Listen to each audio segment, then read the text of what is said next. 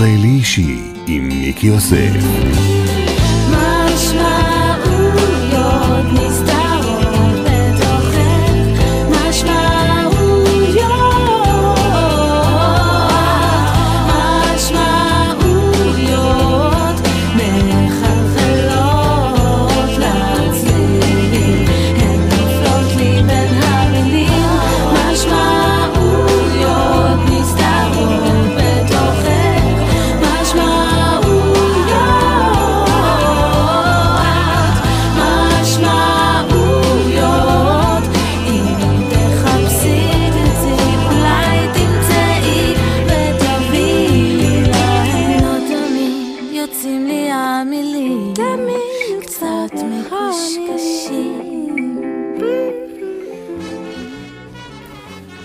אז אנחנו כבר אחרי ארוחת הערב, שנייה לפני שמתחיל המאנצ'יז של הלילה.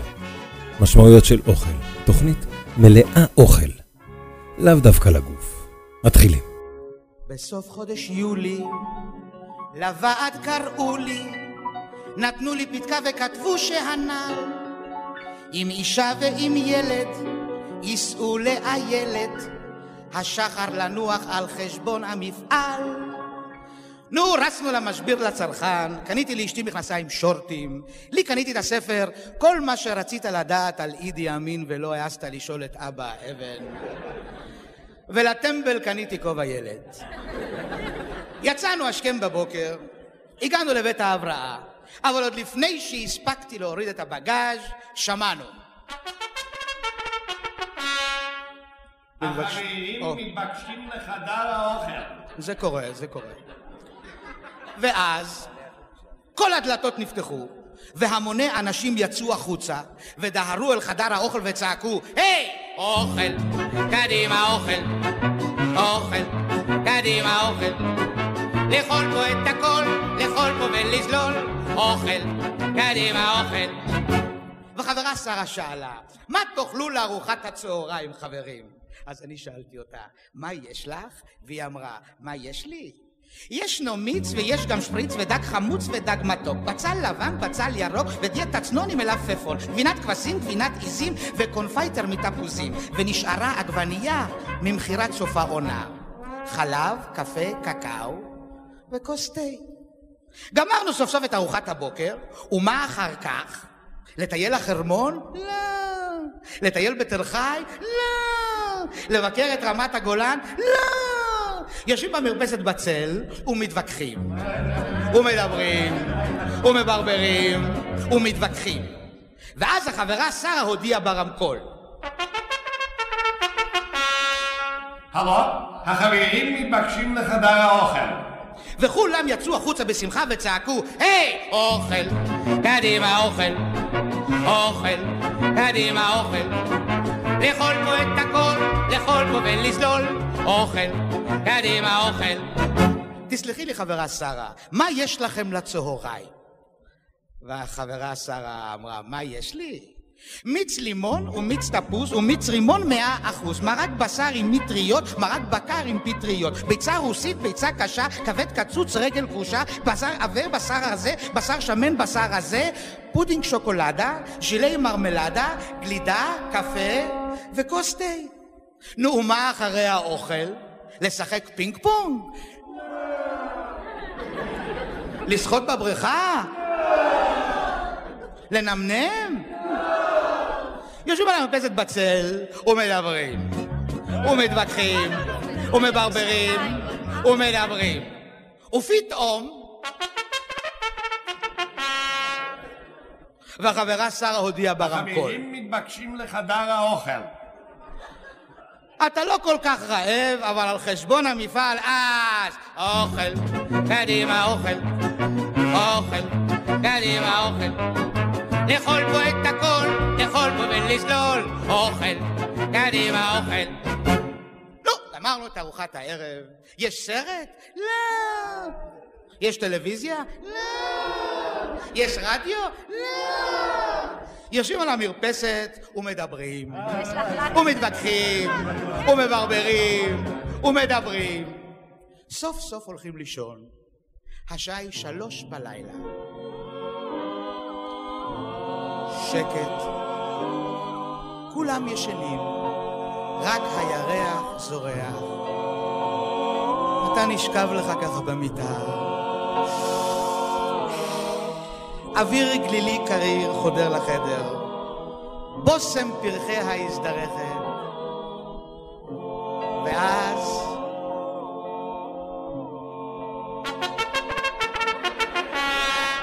אחת, שתיים, אחת, שתיים, שלוש.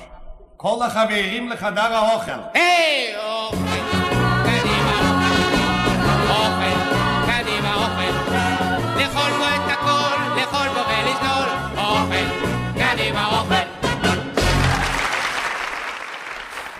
בכיתה ח' התערבתי עם שי, חבר שלי, אה, לא משנה מאיזה עדה, שאני מסוגל לאכול פיתה מרוחה בנדיבות בסחוג שאימא שלו מכינה ובמשך חמש דקות רצופות לא לשתות מים.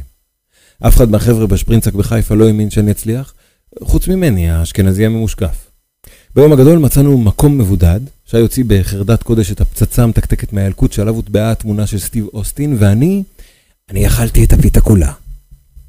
הדבר היחיד שאני זוכר שהוא הצלחתי זה לרוץ עד סטלה מריס וחזרה מהאש שבערה לי בנשמה, ובמשך דקות ארוכות סבלתי באוזת החריפות ולא שתיתי מים. שי, את אה, חלקו בהתערבות מילא, ובמשך היום הוא קנה לי קרטיב לימון בקיוסק של בית ספר. כשבגרתי, נעשו גם האתגרים הקולינריים מורכבים יותר. כל פעם שפגשתי את הדייט המיועד והמשתנה שלי, היה לי ברור שהדרך אל ליבה עוברת דרך הבטן, והיא מעולם לא הייתה קליינטית פשוטה. מאז ועד היום, בכל פעם שמזדמן לי להיכנס למטבח, הדבר הכי חשוב הוא, מה היא תגיד אחרי הביס הראשון? תמיד, תמיד מעט מפרפר לי הלב בשלב שבו אני מגיש לה את הארוחה. אני, אני רק מקווה שלמדתי איך לבשל ומה לבשל כדי שיראה את השפתיים שלה מתכווצות בתנועת ה... אמ, טעים. לאחר מכן שקעתי במצולות אוקיינוס הטעמים. עברתי מאתגר החריף בפיתה, דרך אתגר הלשון ענינת הטעם, אל אתגר הארוחה האחת. ועכשיו אני עומד על לקחת על עצמי גם את האתגר הבא. לדבר איתכם במשך שעה שלמה, ללא יכולת לשבור את העניין הזה עם איזה ביס, ניגוב, מזלג, חופן, משהו לשבור את הרעב. אני נושמת את האור שלך, חיים שלי, נושמת עמוק אל תוך הלב, רוצה לשמור אותך קרוב אליי, חיים שלי, להגן עליך מצל של כאב. אני תואם את הדייסה שלך, חיים שלי, כמו חלה של שבת מתוקה, שתמיד אקדם אותך, חיים שלי, עם עוגה וחיבוק ונשיקה, כי אין בעולם אהבה כמו אהבה של אימא, ואין בעולם דאגה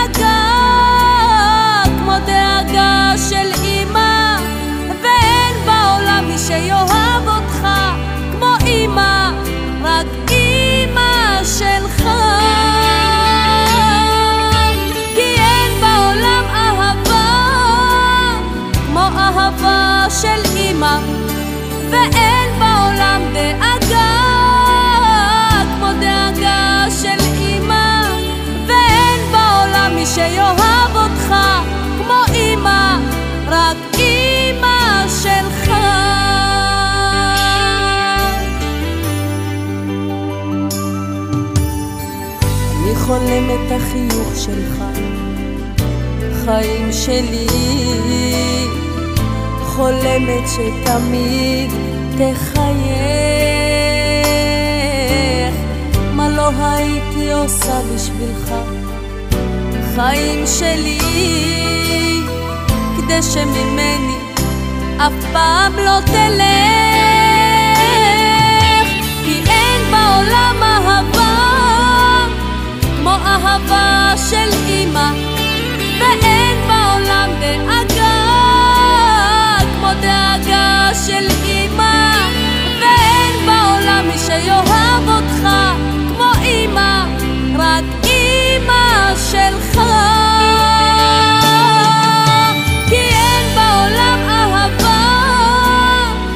אהבה של אמא, ואין בעולם דאגה God.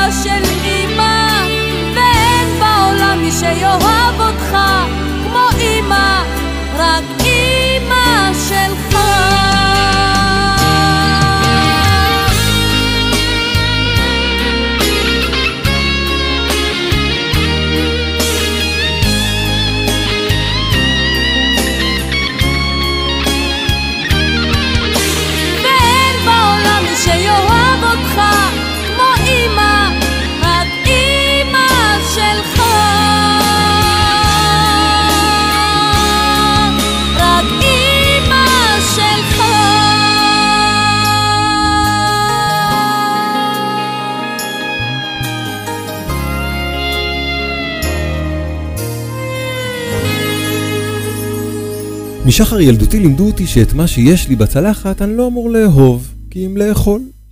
לימים השתבח הטעם הקולינרי שלי והבנתי שאני לא חייב להתפשר על הטעם ושבריא הוא לא בהכרח טעים. הבטחתי לעצמי שאני, לילדים שלי, לא אעשה את אותן טעויות, לא עם מטוסים, איומים על שוטרים שמעולם לא הגיעו, ולא לא בהבטחות לפרסים נוצצים. בתקופתי אגב לא הייתה ביצת הפתעה.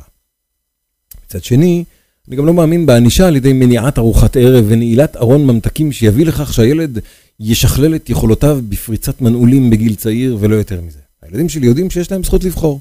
לא שחור או לבן, לא בין פרי לשוקולד, אבל, אבל נניח מאותה קבוצה. בננה ותפוח, שוקולד וגומי.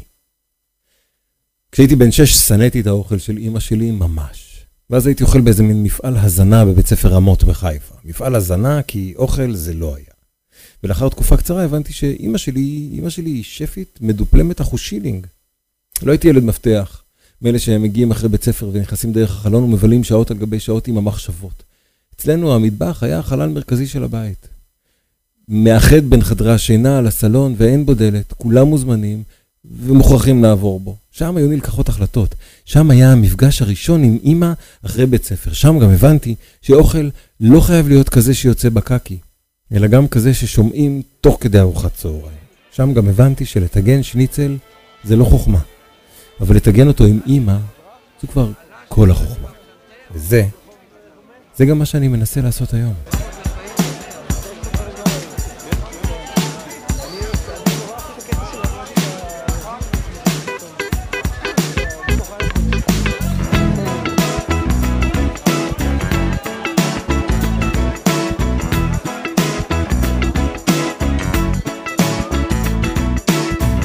צריך לבוא בזמן אני יודע ולכל יש משמעות.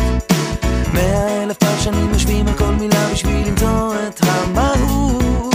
ובשבת יושבים על תנועה עם הילדים צולעים בשר ומשמינים ואני יושב על היציע ומפצח גרעינים. פה פה פה פה פה פה גרעינים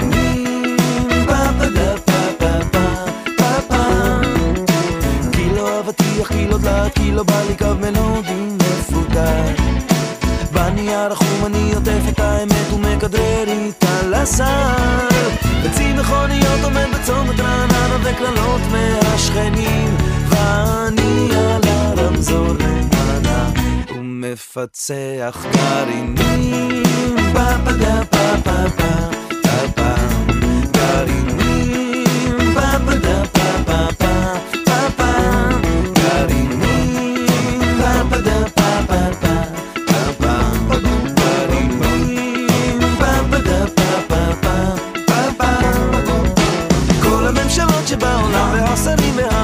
המזכירים מהמנכ"לים עם הפלאפון רצים במעגל אחרי זנב עשוי מכסף והכיף המחוספס ונחנקים לאט כי אין אוויר.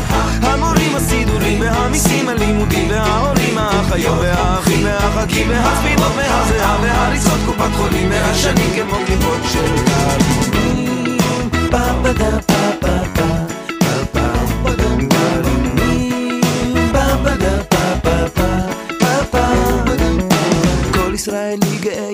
לפצח ואת הקליפה לירוק. והפטריוט הכי גדול מביא אותה בקשת והכי רחוק. אין יותר רגוע מברידים בוטים במצח במסדר העצבנים. אז אני שולק לי שיר דביבי ומפצח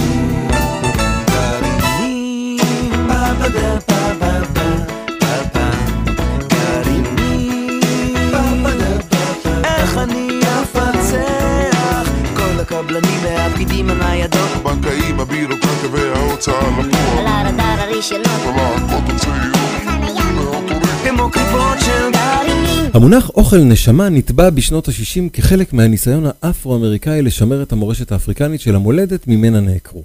המאבק שנוהל באותם שנים על ידי התנועה האמריקאית לזכויות האזרח וגופים ליברליים נוספים, הוביל לביטול הדרגתי, לפחות מבחינה חוקתית, של ההפרדה הגזעית שהייתה קיימת עד אז בארצות הברית. זו הייתה תקופה שבה הפך המונח נשמה למילת מפתח בז'רגון האפרו-אמריקני. לא כמו אצלנו, נשמה.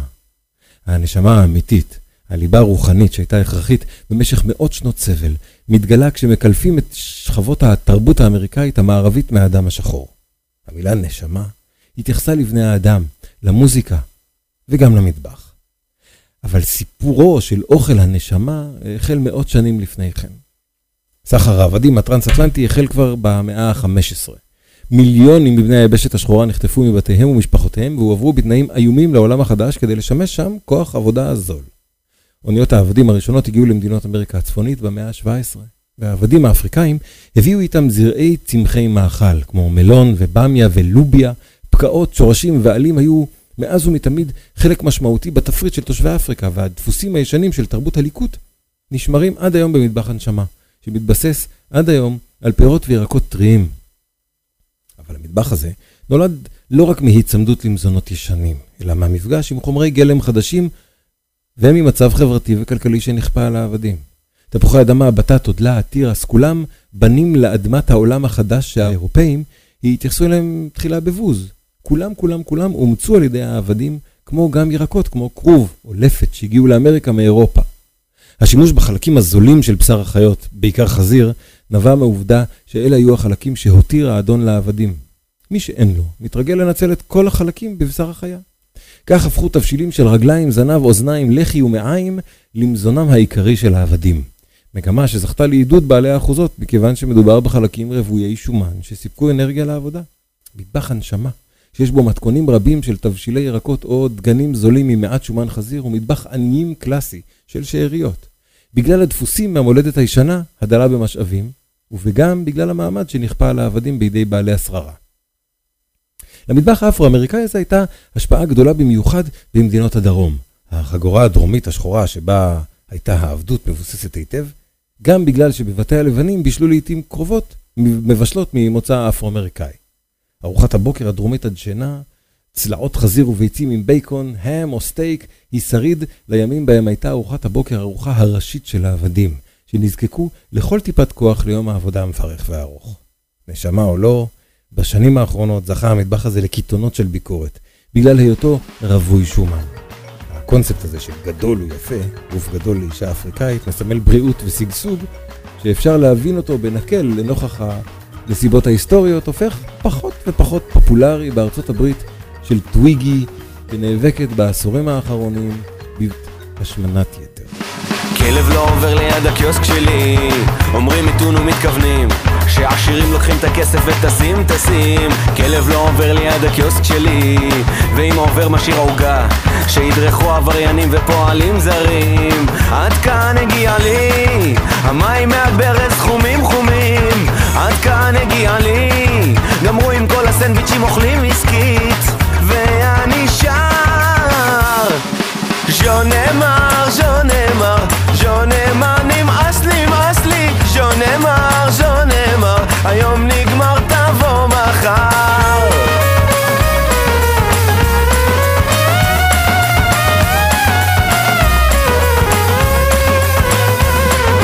כלב לא עובר ליד הקיוסק שלי ורק אשתי אוכלת סטייק.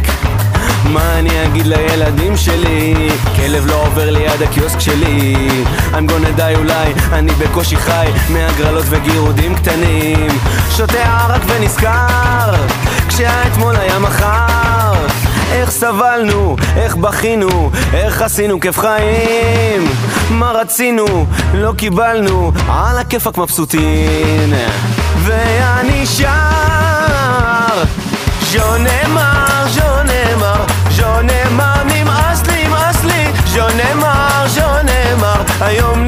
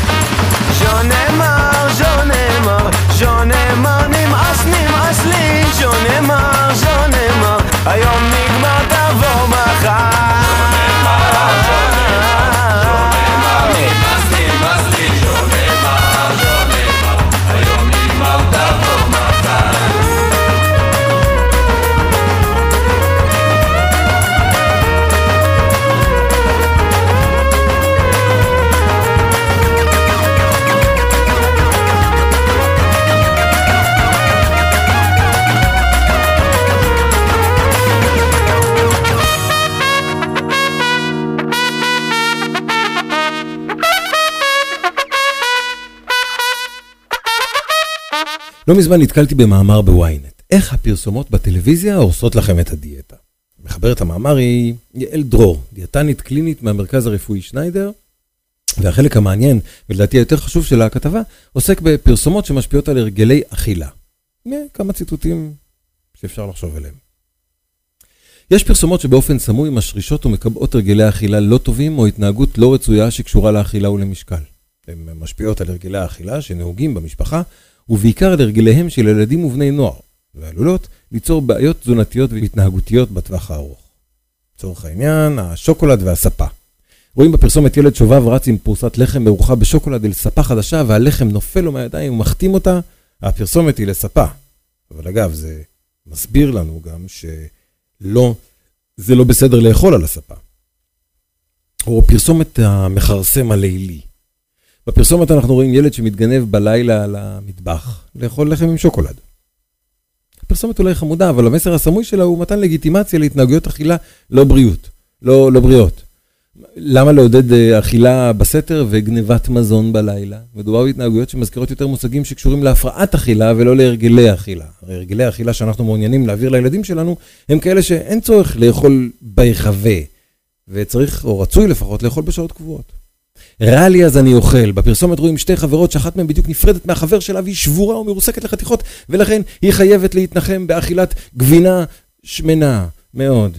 הבעיה בפרסומת שהיא מסחזרת את המנהג הלא רצוי הזה של אכילה בגלל מצבי רוח. מה, כל אחד שעובר עליו יום רע צריך להתנפל על איזה צ'יפס שומני או עוגת קצפת ענקית. הפרסומת אולי מעבירה את המסר על הטעם העשיר והמנחם של הגבינה, אבל מצד שני, היא מחדדת יותר ויותר את הקשר שבין אכילה לאכילת מזון עתיר שומן למצב רוח רע, וזה חבל. בחורות רזות שלא מרשות לעצמן. אנחנו רואים בפרסומת בחורות יפות ורזות במסיבת גן, הן נורא רוצות לאכול דברי מתיקה, אבל הן לא מרשות לעצמן. לפי הפרסומת, רק מוצרים ללא סוכר יתאימו להם. למה? למה לעודד רזון קיצוני? גם מי ששומר על הגזרה יכול מדי פעם לאכול מזון לא דיאטטי, זה בסדר. חבל שהפרסומת מחדדת את תרבות האנורקסיה. ג'אנק פוד של החבר'ה. הפרסומת המוכרת לכולנו מוכרת ארוחה לשלושה או ארבעה חברים ברשת מזון מהיר. לפי הפרסומת ברור שמדובר במזון לצעירים, וזו נחשבת לארוחה מלאה ומאוזנת. בול שיט, שטויות. אלה לא הרגלי אכילה מומלצים, בטח שלא למתבגרים. אוכל לא שווה אהבה. תשדיר רדיו שעוסק בנהיגה נכונה, והילדה מבקשת מאמא שלי שתשתה קצת יותר לאט, וגם שתזכור להביא לה משהו טעים. למה? מה הקשר בין בטיחות בדרכים לאוכל? למה ליצור קשר בין חזרתה של האם הביתה למנהג של הבאת צ'ופר, שאנחנו מרגילים את ילדינו לכך שהאוכל מהווה מדד לאהבה או לחיבה מצד ההורים, האוכל ימשיך גם בעתיד להיות מקושר אצלו לרגשות. אז נכון, נכון שלא כל הפרסומות מזיקות, ועשיתי פה איזה ספין אה, נועז על אה, חתכים ענקיים של פרסומות שהן באמת לא כולן מזיקות, אבל הילדים שלנו וגם אנחנו חשופים לכל הפרסומות האלה. לא תמיד אנחנו טורחים לנתח את המסרים הסמויים שיש בתוך הפרסומת. לרוב אנחנו מחייכים כשילד החמוד שוכב במיטה ומלקק את שפתיו לאחר גיחה למטבח עם פרוסה עם ברח שוקולד בלילה. כמו שאומרים, רק צריך לחשוב על זה. הם עזבו את ההורים כשדונובן ודילן הפריחו יונים במצעדי הפזמונים הם שרו לתדבי באישונים גדולים ובוערים שילבו קולות ולבבות כמו גשר על פני מים סוערים. הם למדו את האמת מלני ברוס מגינסברג ומן הכתובות ברכבות התחתיות הם שרו נתגבר במצעדי חירות ואהבה. בשק שינה זוגי בצד הכביש למדו שוויון רעות וגם אחווה. אחד אחד היו נאספים מגודלי שיער ויחפים. חולמים ביחד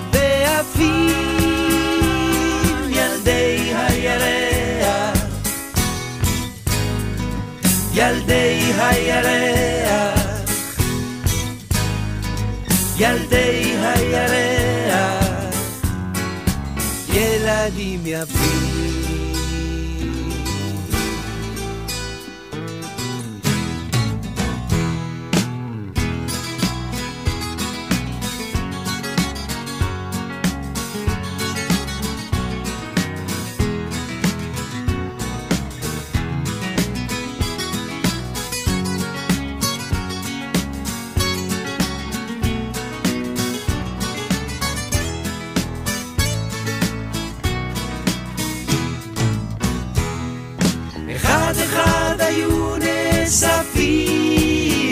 מגודלי שיער ויחפים,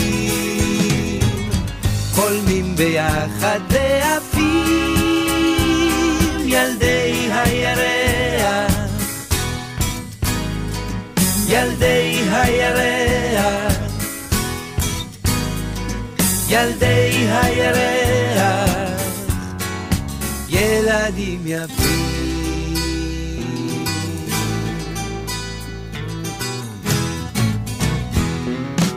בלבלה שלושים גלולות וג'ון עובד עם הבת לג'יין יש ילדה מוודסטוק או מקנדה לנורמן יש חנות מזון טבעי ומוצרי חלב.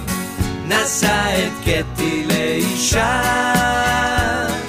וישלם משכנתה כל חייו. אחד אחד היו נאספים מגודלי שיער ויחפים חולמים ביחד ועפים ילדי הירח. ילדי הירח. ילדי הירח. ילדים יפים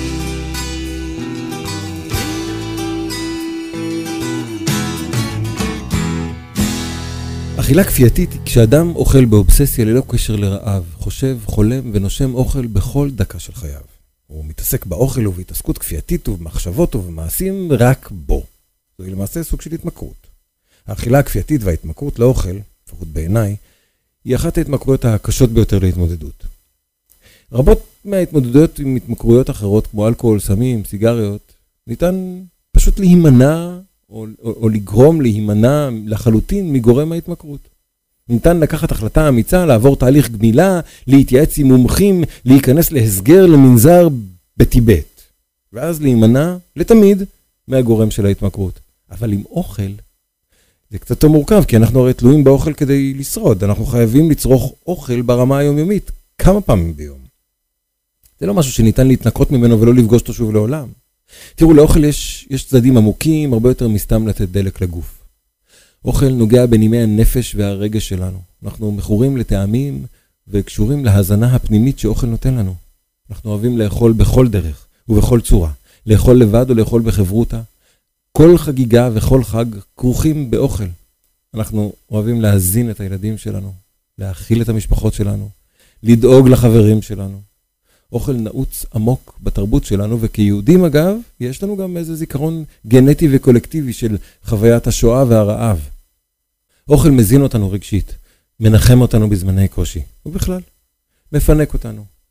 הוא החבר הפרטי שלנו. שימו לב מתי אנחנו אוכלים. זה קורה לנו כשאנחנו רעבים, או כשאנחנו מרגישים רגש מסוים, אולי פחד, אולי חוסר שקט, אולי עצבנות או כעס, או, או התרגשות או שמחה. אוכל בא כשאנחנו מאוהבים, ואולי אוכל עוזר לנו להדחיק רגשות שאנחנו לא אוהבים להרגיש. כשאני מכור לאוכל יש מצב שאפנה לאכול כדי שלא ארגיש. יחד עם זאת, לרובנו כמה מאפיינים משותפים. תראו, רובנו פצועים במקומות העמוקים ביותר שקשורים לאהבה, להאזנה רגשית ולהכלה רגשית. אצל חלקנו, זה בא לידי ביטוי דרך התמכרות לאוכל.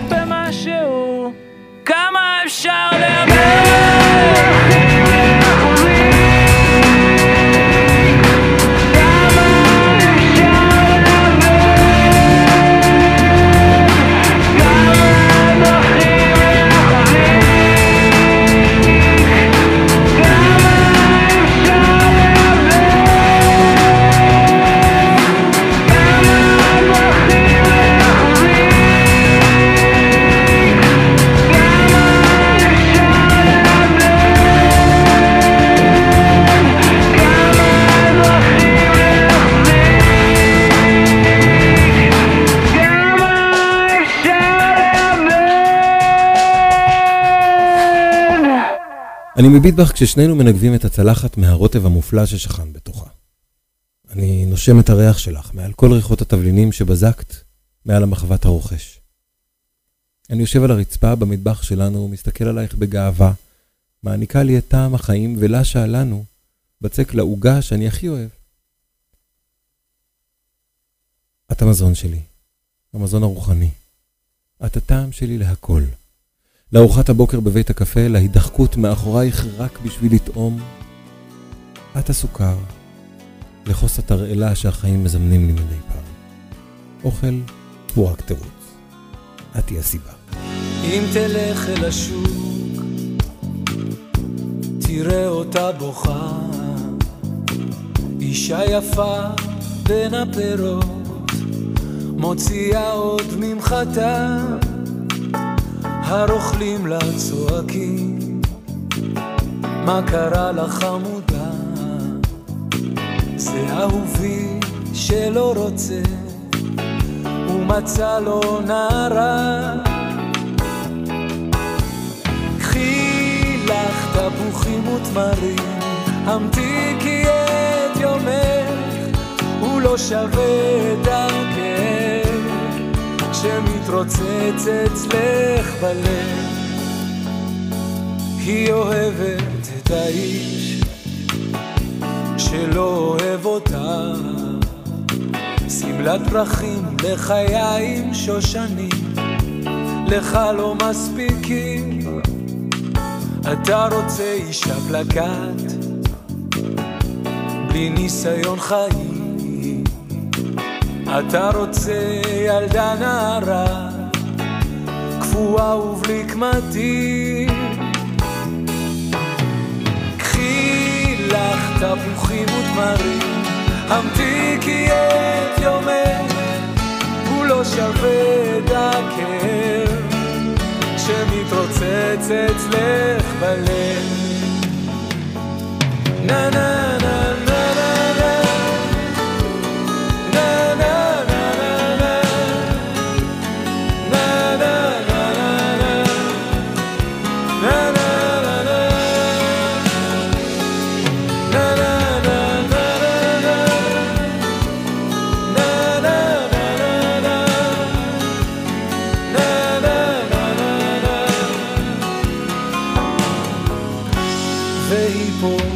מחכה בין דוכני שווקים שאתה תרצה אותה אהובה רק שנוח ומדהים קחי לך תפוחים ותמרים, המתיקי את יומך, הוא לא שווה את הכאב, שמתרוצץ אצלך בלב. תפוחים ותמרים, המתיקי את יומך, הוא לא שווה את הכאב, שמתרוצץ אצלך בלב. na na na na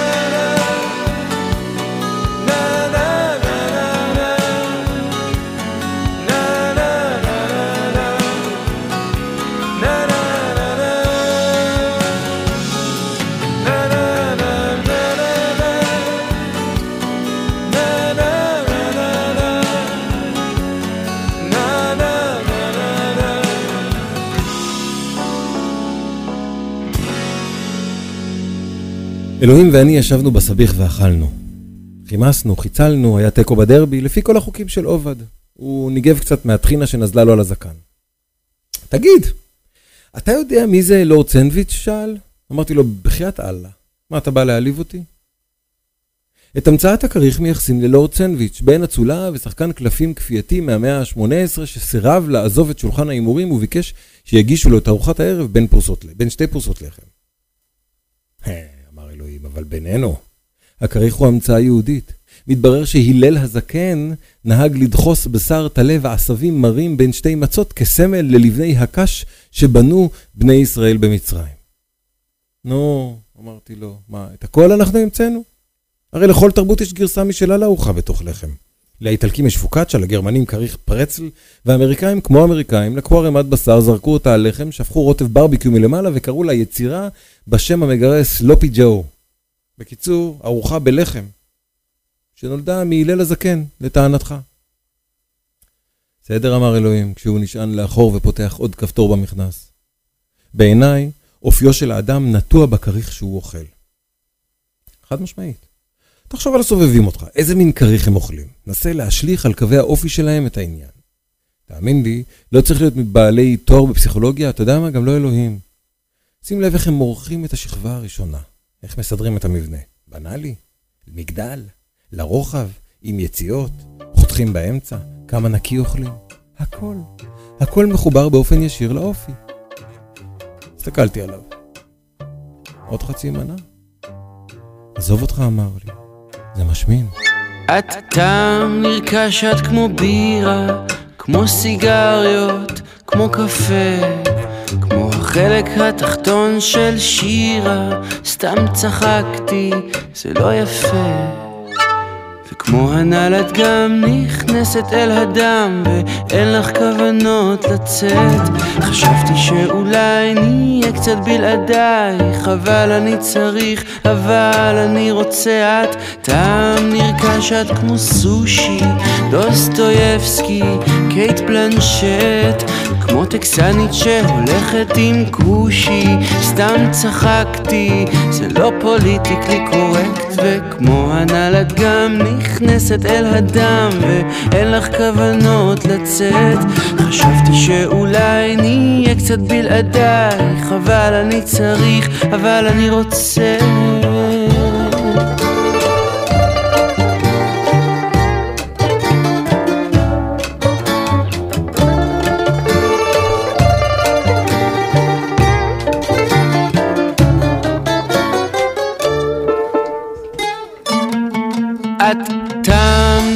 קשה כמו סטלין, כמו סינטרה, פלורנטין, כמו אז שרציתי ולא הסכמת שננסה פעם אחת, ענה לי, לא צחקתי, ובזה הדבר האמיתי, וכמו ענה לי גם, את נכנסת אל הדם, ואין לך כוונות לצאת, חשבתי שאולי נהיה קצת בלעדייך, אבל אני צריך, אבל אני רוצה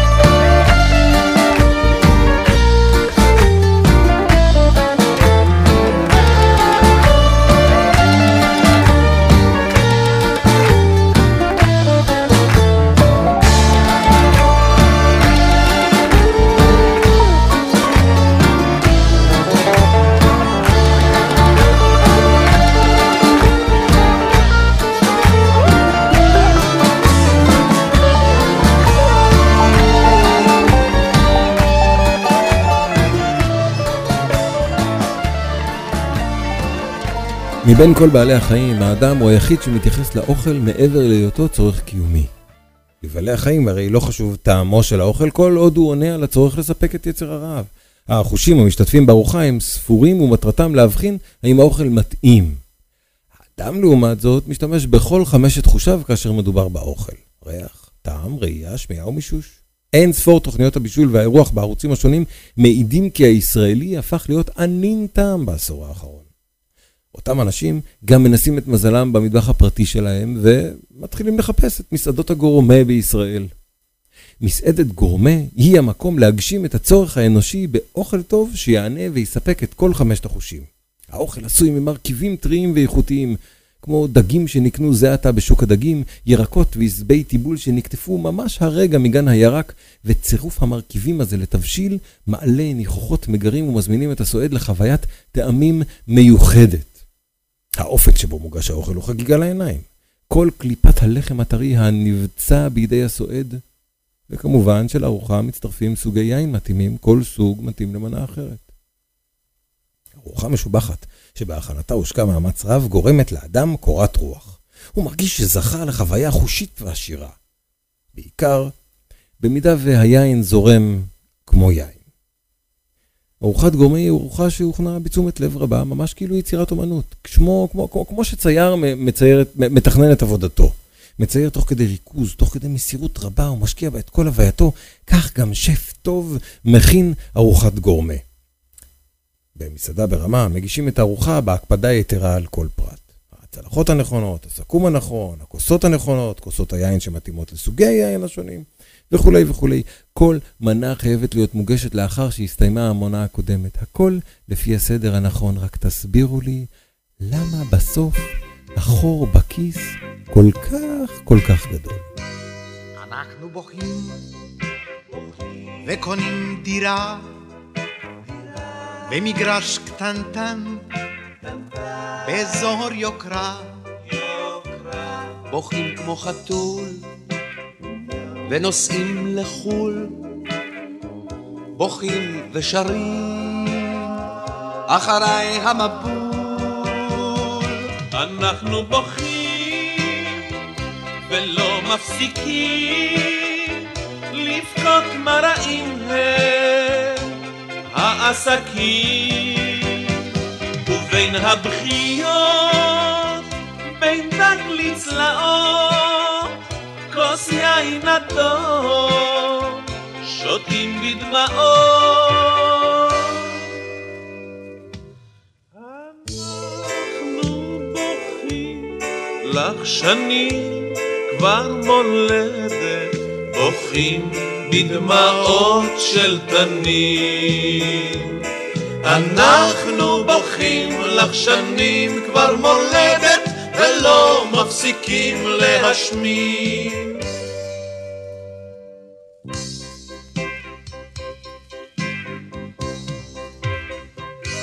אנחנו בוכים בגלל המצב, בוכים ורצים לקנות קצת זהב. אנחנו בוכים בין כל כשלחם כבר אין אוכלים רק עוגות. אנחנו בוכים ולא שוכחים לחגוג ברית מילה עם אלף אורחים. בוכים ויוצאים בכל שין שבת לפיקניק ירוק בצפת או אילת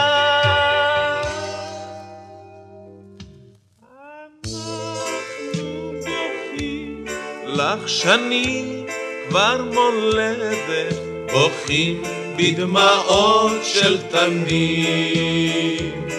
אנחנו בוכים לך שנים כבר מולדת, ולא מפסיקים להשנים. אנחנו בוכים לך שנים כבר מולדת, בוכים בדמעות של תנים. אנחנו בוכים לך שנים כבר מולדת, ולא מפסיקים להשמין.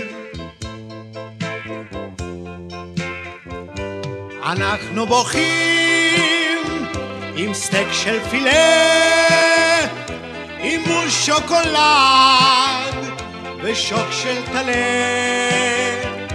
אנחנו בוכים, השבח לאל, ואיתנו בוכה כל עם ישראל. אנחנו בוכים לך שנים כבר מולדת, בוכים בדמעות של תנים. אנחנו בוכים לך שנים כבר מולדת, ולא מפסיקים להשמין.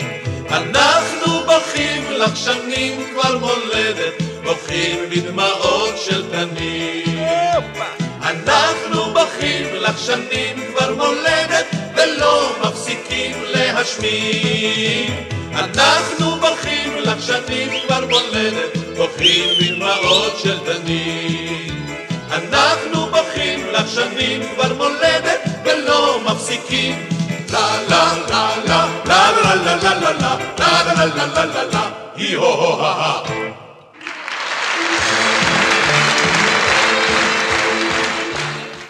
זה היה מזמן.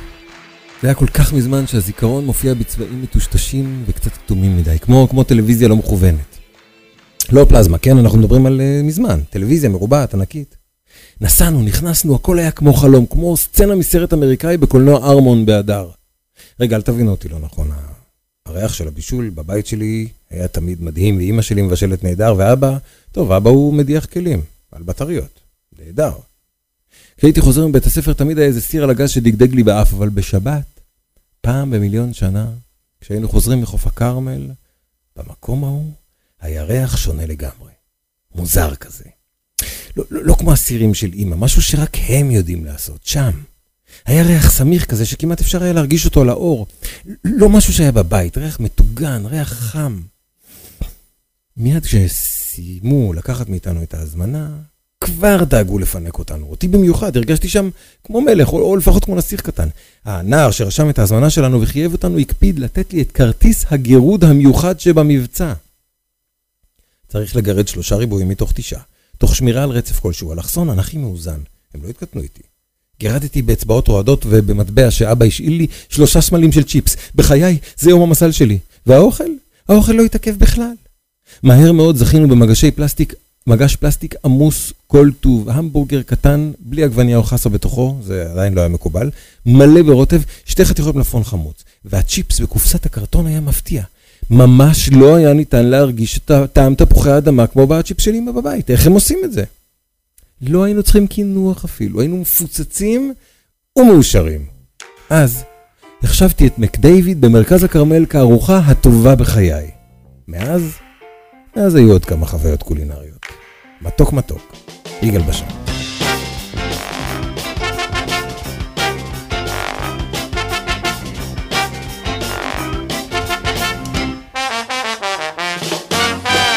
הילד הכת שיצא עם אביו ברחוב לטייל מתוק לו מתוק לו ולו רק בגלל אותה סוכריה על מקל ראו גם שועל אל הכרם נכנס מן הבוסר חמד ענבים מתוק לו מתוק לו. מתוק לו מתוק לו. מתוק לו מתוק לו. ולו רק בגלל שהם כמו מים גנובים.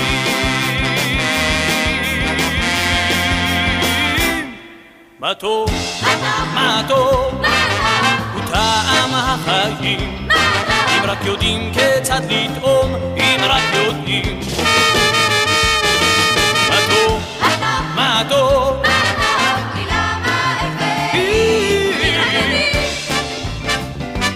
אם רק יודעים, אם רק יודעים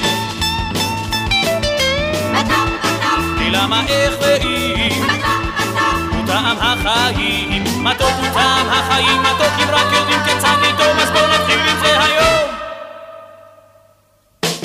תשאל את אותו הדייג היושב מול הים המלוח לבד. בכל זאת מתוק לו ולו רק בגלל הדג היחיד של החג. תשאל את מוכר הפירות שבשוק שדבר לא מכר כל היום. בכל זאת מתוק לו. מתוק לו מתוק לו. מתוק לו מתוק לו ולו רק בגלל. זמן אהבתי הגדול מתוק מתוק הוא טעם החיים אם רק יודעים כיצד לטעום, אם רק יודעים. מתוק, מתוק,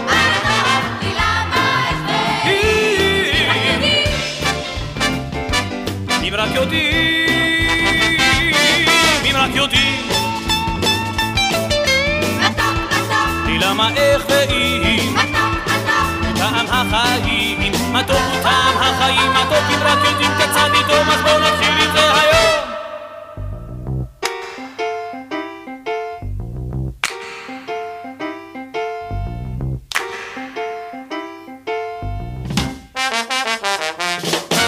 תשאל את הזוג האוהב שיצא עם הלילה אל חורש וגיא מתוק לא מתוק לו ולו רק בגלל אותה נשיקה בחשאי תשאל גם אותי ביום קיץ כך הולך מתוק לי בלב ובפה מתוק לי מתוק לי? מתוק לי מתוק לי? מתוק לי מתוק לי? ולו רק בגלל שזהו סתם בוקר יפה.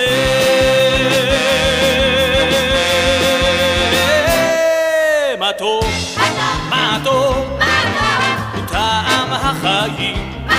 רק יודעים כיצד לטעום, אם רק יודעים מתוק, מתוק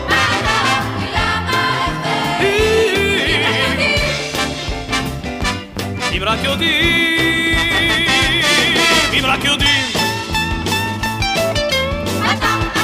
למה איך ואם הוא טעם החיים מתוק הוא טעם החיים מתוק אם רק יודעים כיצד לטעום אז בואו נתחיל עם זה היום מתוק מתוק מתוק מתוק מתוק מתוק מתוק מתוק מתוק מתוק מתוק מתוק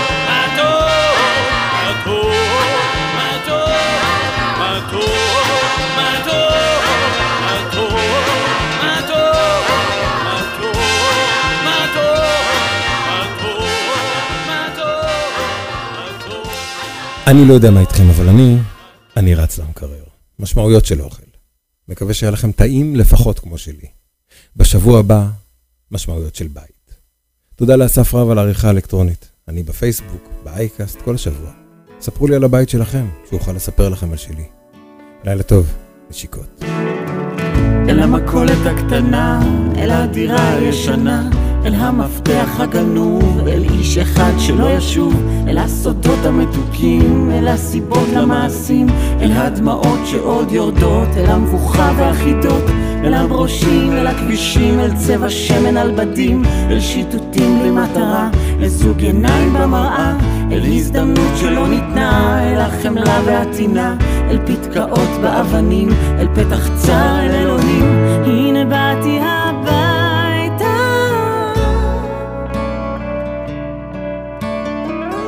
הנה באתי הביתה. אל הקרבה והקרבות, אל הדלתות הנטרקות, אל השמחה המאופקת. אל שאלות ללא תשובות, מה שיכול היה לקרות, אל הכביסה המלוכלכת. מן האמת העצומה שוב נפקחות עיניי אל משהו בי שלא נשטף במים. מנגינה של צחוק ושל כאב, שאולי לא שמתי לב, מתנגנת בי עדיין. הנה באתי הביתה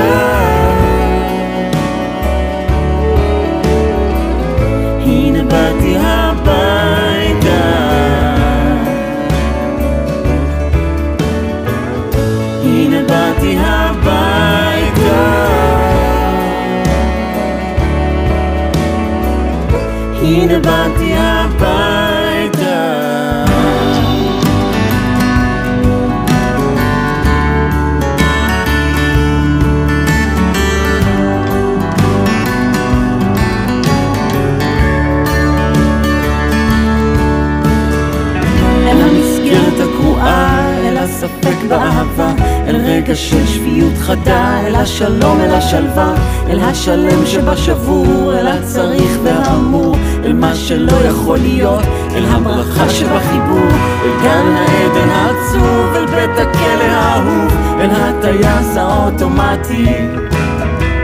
אל ערימה של הבטחות שנשכחו עם השנים, אל האולי והכמעטים שהם כל מי שאני, שהם כל מי שאני. כל מי שאני. הנה באתי הביתה.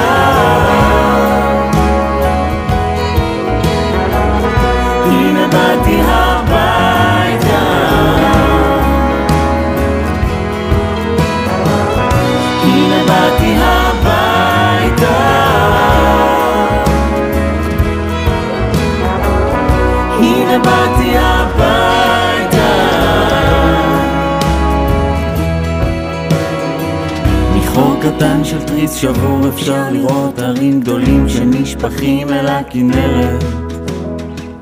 את הרחוב המתפתל אל סף הדלת השואל אל התחלה שלא נגמרת.